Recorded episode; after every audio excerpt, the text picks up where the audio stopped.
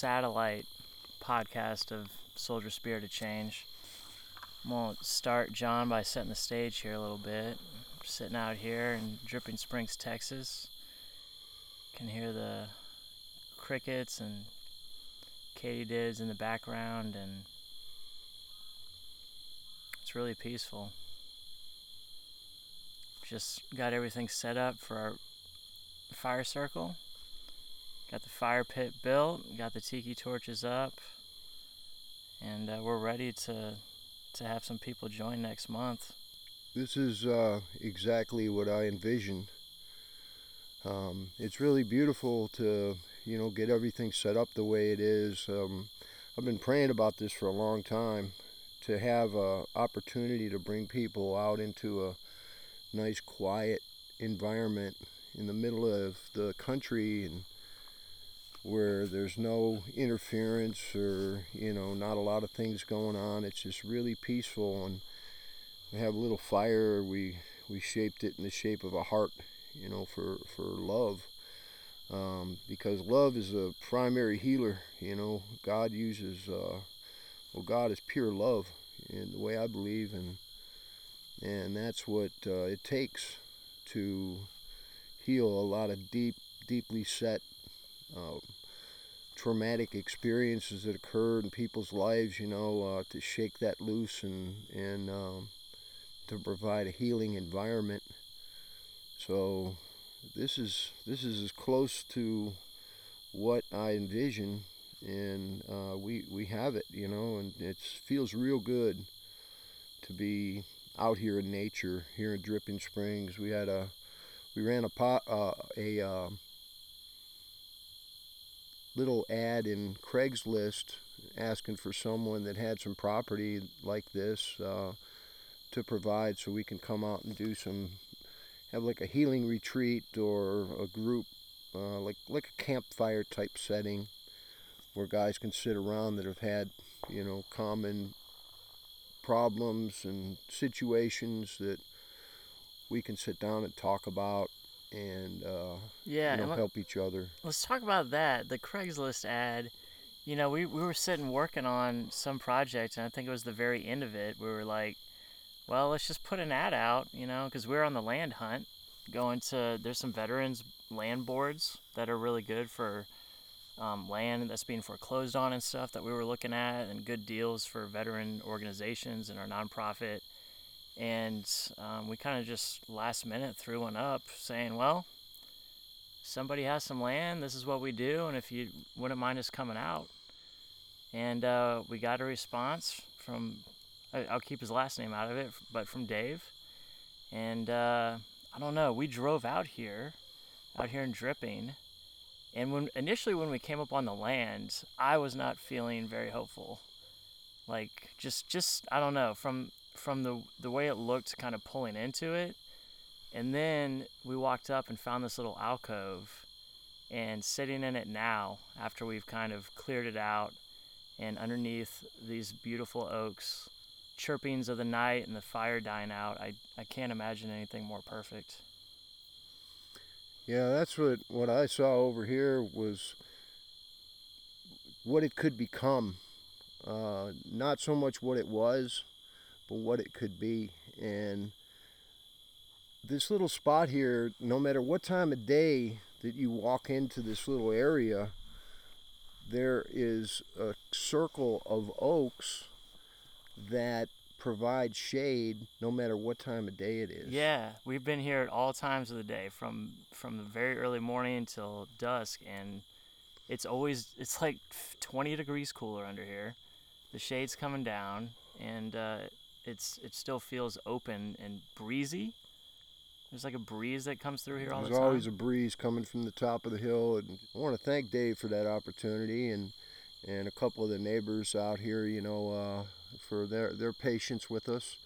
We're very quiet. We're not making any noise, and we can do this anywhere.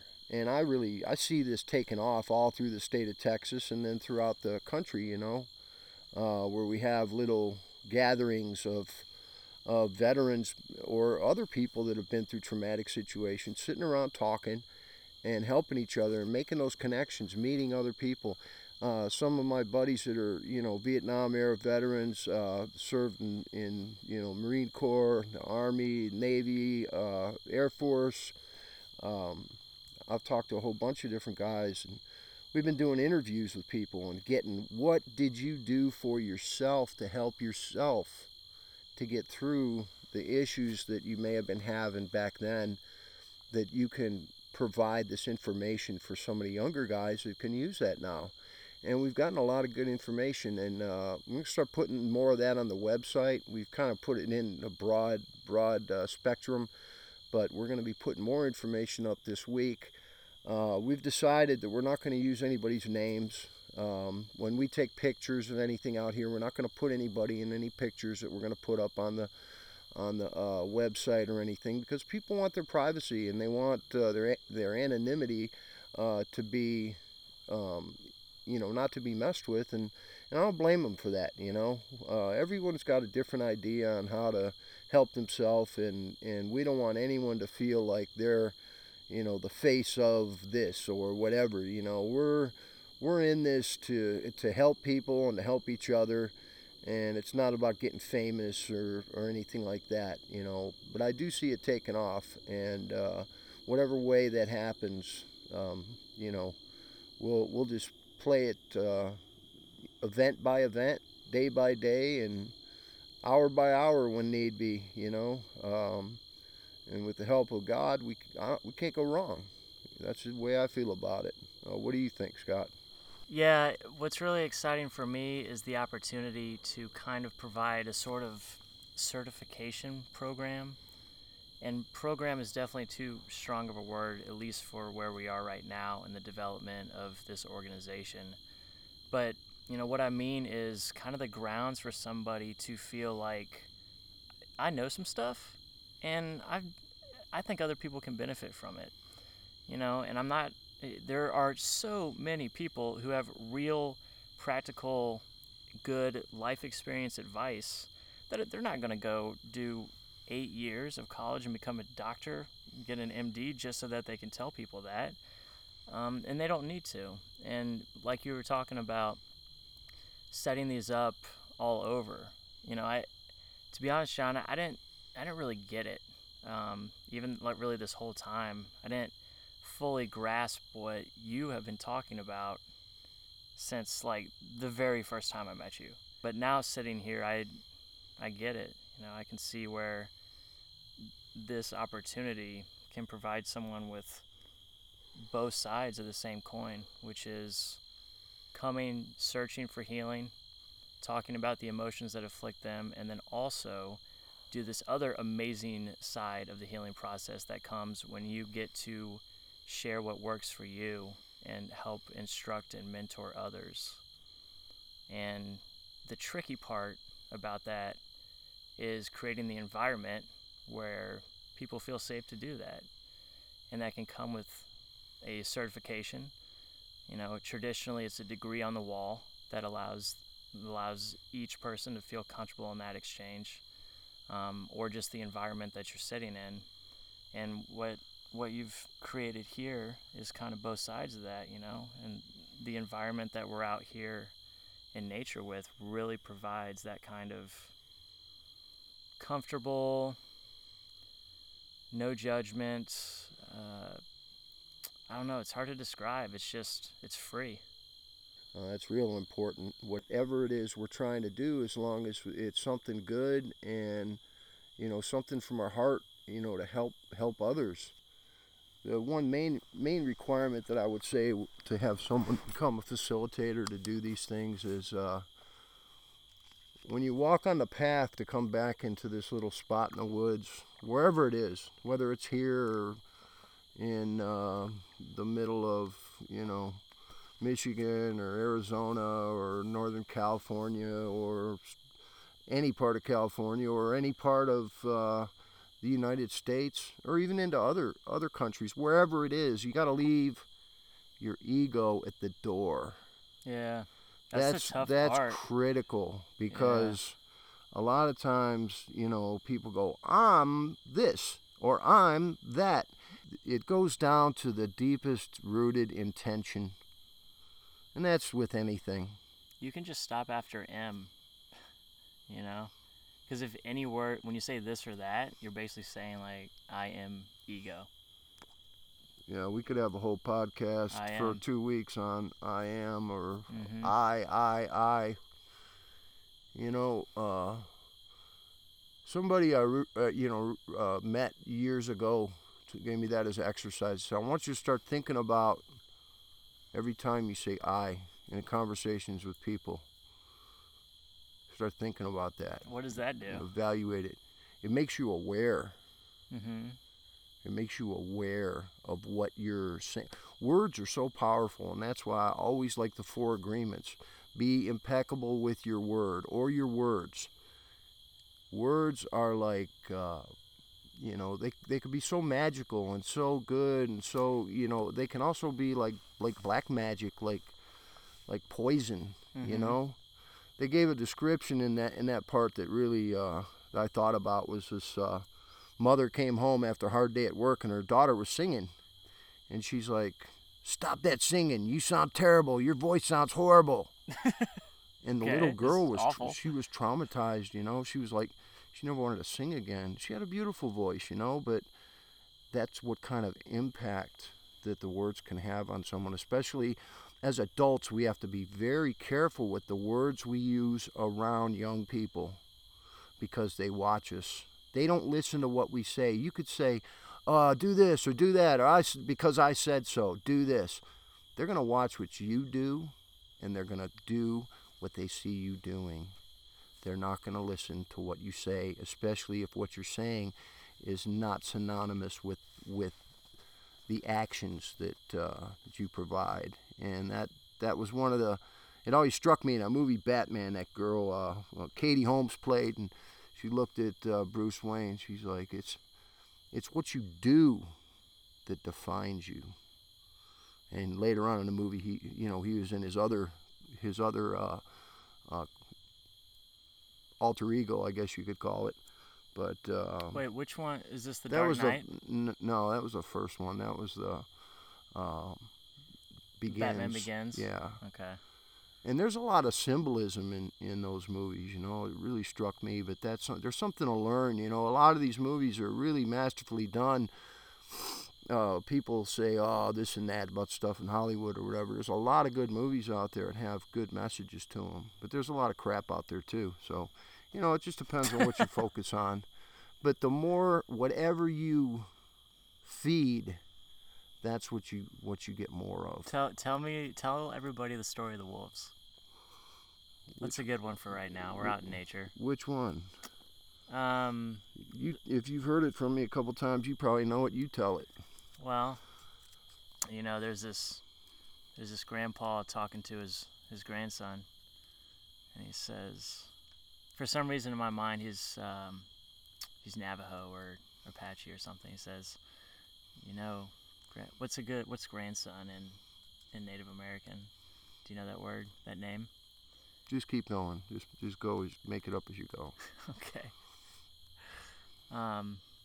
There's 2 wolves inside you, and one of them is noble and bold and fights for the good of the pack and has a good heart and runs fast as the wind and. There's another one that steals food and is cruel and fights the other wolves in the pack and is always trying for dominance and will take it at any cost. And these 2 wolves are always at odds with each other in a epic and universal cosmic eternal battle. And then the grandson says, well, which one wins? And Granddad says... The one you feed. The one you feed the most. The one you feed the most. Yeah. I think that's probably the same thing. Yeah. Yeah, it is with us, you know. It's whatever we give the most to within our... Everybody has the potential to do tremendous good in the deepest, darkest evils that mankind could even imagine. Everyone has that capability. inside of them, and you really have to be aware of all those things, you know, because then you're not lying to yourself about what you are, because we all have the potential to be any of those things, but it's what we feed and what we focus on and what we think about, you know. So that's the message of that story. There's a whole bunch of those, you know, that old people pass along to children, to their children, grandchildren, you know, and there's a message involved. And there's a lot of those, and I like those stories. Mm-hmm. They make you think, you know, in a different way. You can use your imagination. That's something this week that came upon me. I was walking through a Walmart to get some supplies for this thing, and I came on this aisle with all these paints, and I was like, that would be a good thing to do with the veterans, you know, even like come out and talk for hours and hours. Maybe I have something too, or we can get some paints, slap them out on a pallet, and you know, have people sit around and do some oil painting, and then maybe put them online for a donation. And you know, there's a lot of veterans out there that can't do a lot of things that most of us can do. And the biggest thing with this whole deal is helping find someone their purpose, whatever that purpose might be. And if it's to create artistic, you know, sculptors, or whatever it is, oil paintings, sticks, whittling, whatever, you know, there's some people out there, you know, where we might be able to put something up like that, and then, you know, get them some income. And there's people out there who would appreciate the artwork too. So there's a lot of things that we can be doing, and that's what we want people to come to our events with. We not only want to sit around and talk about the things to help each other as far as in words, but to do. And what we're looking for is we're looking for people. You know, a lot of people can't give donations or whatever. That's okay. Donate your time. We want people that want to donate their time. Say there's a younger guy that has PTSD, he has no one to call, he doesn't have any friends or anybody he trusts. We got a veteran out there that's, you know, really being successful and doing a good job, and everybody looks up to him. And, you know, maybe you can say, okay, I'll give 2 hours a month, and you can provide my phone number, my first name. And you might get a guy that's thinking about committing suicide, you know, might want to call you up and talk to you for an hour, maybe 2. Might need to meet with someone, you know. Maybe that's you. I want you to think about that. You know, we're not just looking for money. We're looking for people that want to help do something. Put your money where your mouth is. This stuff we're doing here doesn't cost anything really to do. But when people come out and share the mission with helping others find their purpose in their life, that's powerful. What do you think? I appreciate that. You know, we've spent a lot of time. I mean, I've never heard that before. You and I have talked a lot about the theory behind everything we're doing here, because it goes on forever and ever. But I heard a challenge just now, you know, because we want to, in the PTSD thing, in this mission, it's very, come on, come out, you know, like, we're nice people, and you're nice, and we'll talk about being nice, and that is important, that is true. But I appreciate what you just said. It's a challenge, like, hey, look, let's go. And you know who's going to appreciate that? Military men and women. And that's good news is that's who we're dealing with. I think a lot of times, I mean, you and I have already talked about how you leave the uniform. Well, if I'm not the man or woman in uniform, who am I? And I think a challenge like that is cool. Challenge to help out the brothers and sisters of arms, and also yourself in the process. That's a win-win, and that's what I'm all about, is the win-wins. You got to think about those things, you know. There's a couple things that I don't want people bringing out to our events. One, let's taper it. One is alcohol. Amen. 2 is drugs. Mm-hmm. 3 is your weapons. Leave those things at home. And when you get ready to walk in the door or down the path or wherever we're at, you know, kind of leave your ego over there too. Maybe leave it in the car, you know. I remember one time I was talking to my ego, and I was like, you get down there into my big toe with that athlete's foot or whatever the hell that stuff is, and if you flare up a little bit too much, I'm gonna get some of that stuff at the store and take care of you, you know, and mm-hmm. try to stay down there. But y'all, you know, y'all share a bunk bed. even the best of us, you know, it still blows up once in a while. We just have to keep each other in check, you know. That's a good thing. But you know, come out and see us wherever we're gonna be. We're gonna put some more information up on the website. We're gonna be taking off. I really feel that this is going to catch on, and don't think it's like a real bad thing if you can't bring some beer out or whatever. This is, you know, you got other opportunities if you want to party. This is not about that. This is serious business. We're talking about people who are taking their own lives, and you think about how many people that affects, how it affects their mom and their dad, their grandmas, their grandpas, their cousins, their little cousins, their nieces, their nephews. Say they have kids, their children, you know? If maybe they had an opportunity to go to something like this once in a while or go somewhere to help themselves, then maybe that, you know, if we could save one life that way, that would make all this worthwhile. To me, it would. How about you? Hey, thanks a lot for listening, you know? I appreciate it, and... you know, God bless you. You know, wherever you're at in life, whatever's going on, you know, may God help you and give you strength and courage, show you some direction, and bless you with that purpose, that sense of purpose in your life that drives you and motivates you to get up and do the things you do every day. And if you don't have those things, then may God, you know, help you with that. Thank you very much. Aho. Aho.